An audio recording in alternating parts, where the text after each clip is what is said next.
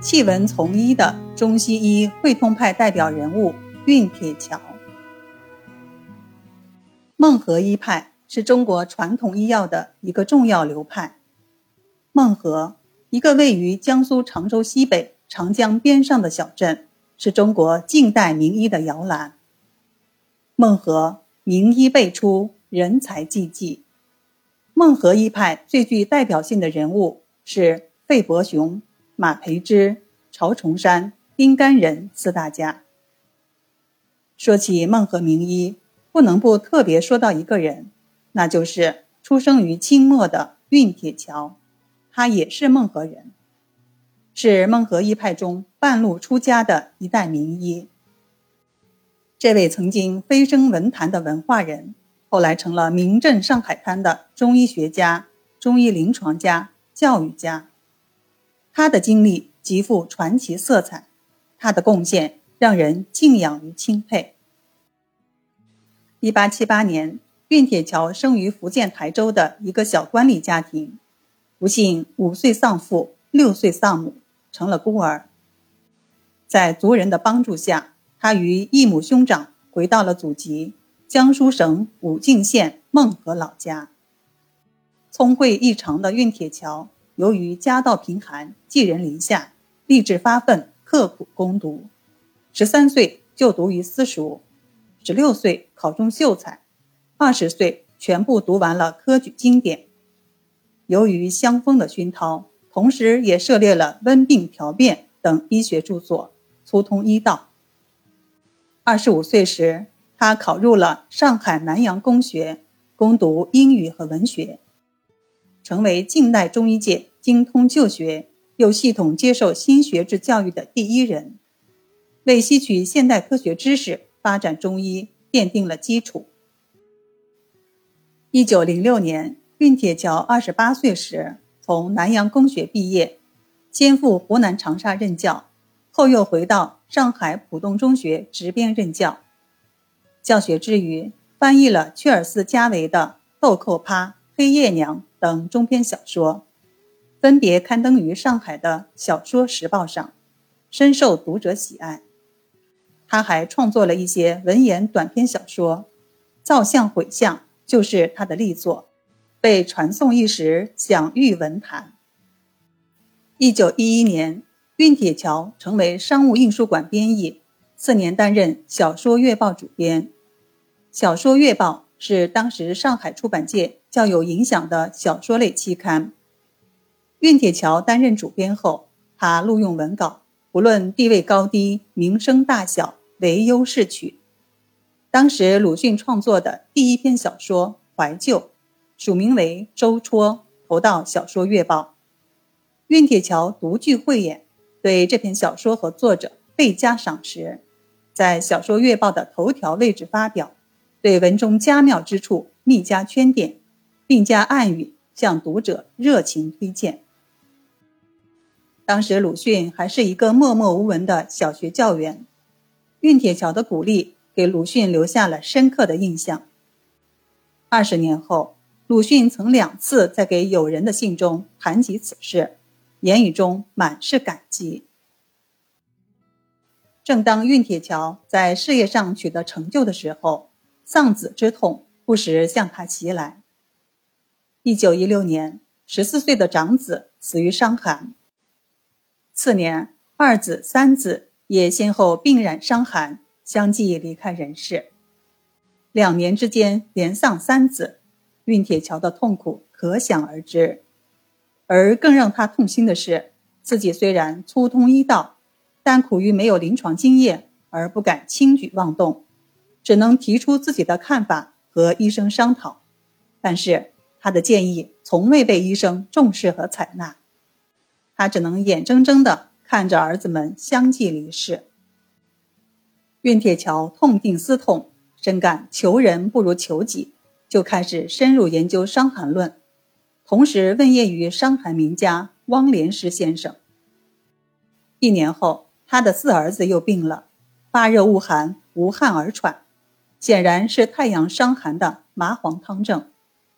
请来的名医虽然熟读《伤寒论》，但不敢用伤寒方，只是连续不断的用豆豉、山栀、桑叶、菊花、连翘等药，导致喘热益甚，病得更重了。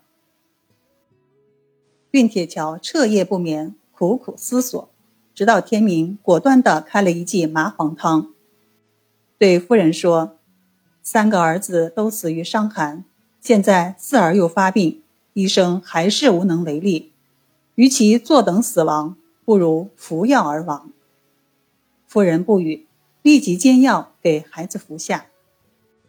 在夫妻二人焦急的期盼中，只见孩子一剂肌肤湿润，喘逆稍缓；二剂汗出热退，喘平而愈。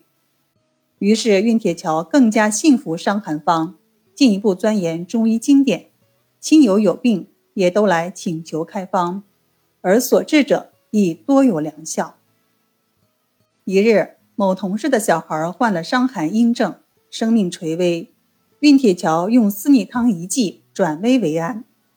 病家感激万分，登报明谢曰：“小儿有病莫心焦，有病快请运铁桥。”从此求治者日多一日，业余时间应接不暇。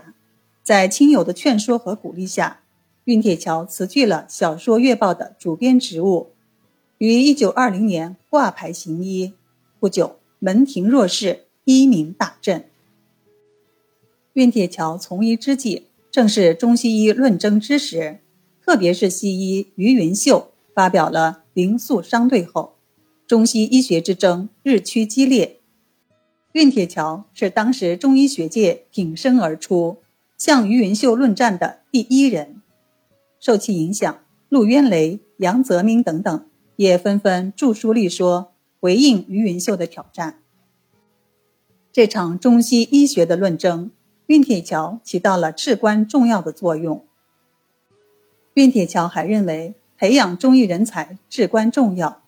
尽管当时政府已将中医摒弃于教育之门外，他还是义无反顾，于1925年创办了铁桥中医函授学校，发表了长达四千余言的。创办函授学校宣言，高瞻远瞩地指出，中医必将走向世界。不到两年，入学者多达六百余人，遍及大江南北、全国各地。一九二七年，他又办起了临诊实习班，其门弟子三十余人。同时，他还兼任上海各中医学校讲师。一九二九年。由于废止中医法案的出笼，他不得不停办教学。废止中医法案被迫撤销后，运铁桥复办函授教育。铁桥中医函授学校成为近代中医教学史上以函授形式办学影响最大的中医学校，培养了一大批中医人才。较有影响的有陆渊雷、张巨英、顾宇石等等。日后成了中医学界的名医大家。运铁桥先学文后工医，一生撰写了大量的医学著作，有《群经见志录》《伤寒论研究》《温病明理》《脉学发微》等二十多种。此外，他在创办铁桥函授中医学校期间，还主持撰写了数十种函授讲义，如《内经要义选刊》《内经讲义》。《伤寒论讲义》等等。运铁桥锐于治学，重视实践，抱有革新思想。他认为，欲使中医药学进步演进，必须发黄古义，融会新知，取长补短。他认为，中西两种医学各有长处。中医重视人体在整个大自然中随四时阴阳而发生的运动变化，而西医。于生理上重视解剖，于病理上重视局部病灶，两种医学之间应该相互沟通，取长补短。但同时，他也强调，断不能使中医同化于西医，只能取西医学理补助中医。运铁桥不但热爱中医，而且是一位具有革新思想的开明医家。他的一生有力地维护。和推动了中医药的发展，为倡导中医革新、培养中医人才、普及医学知识做了很大的贡献。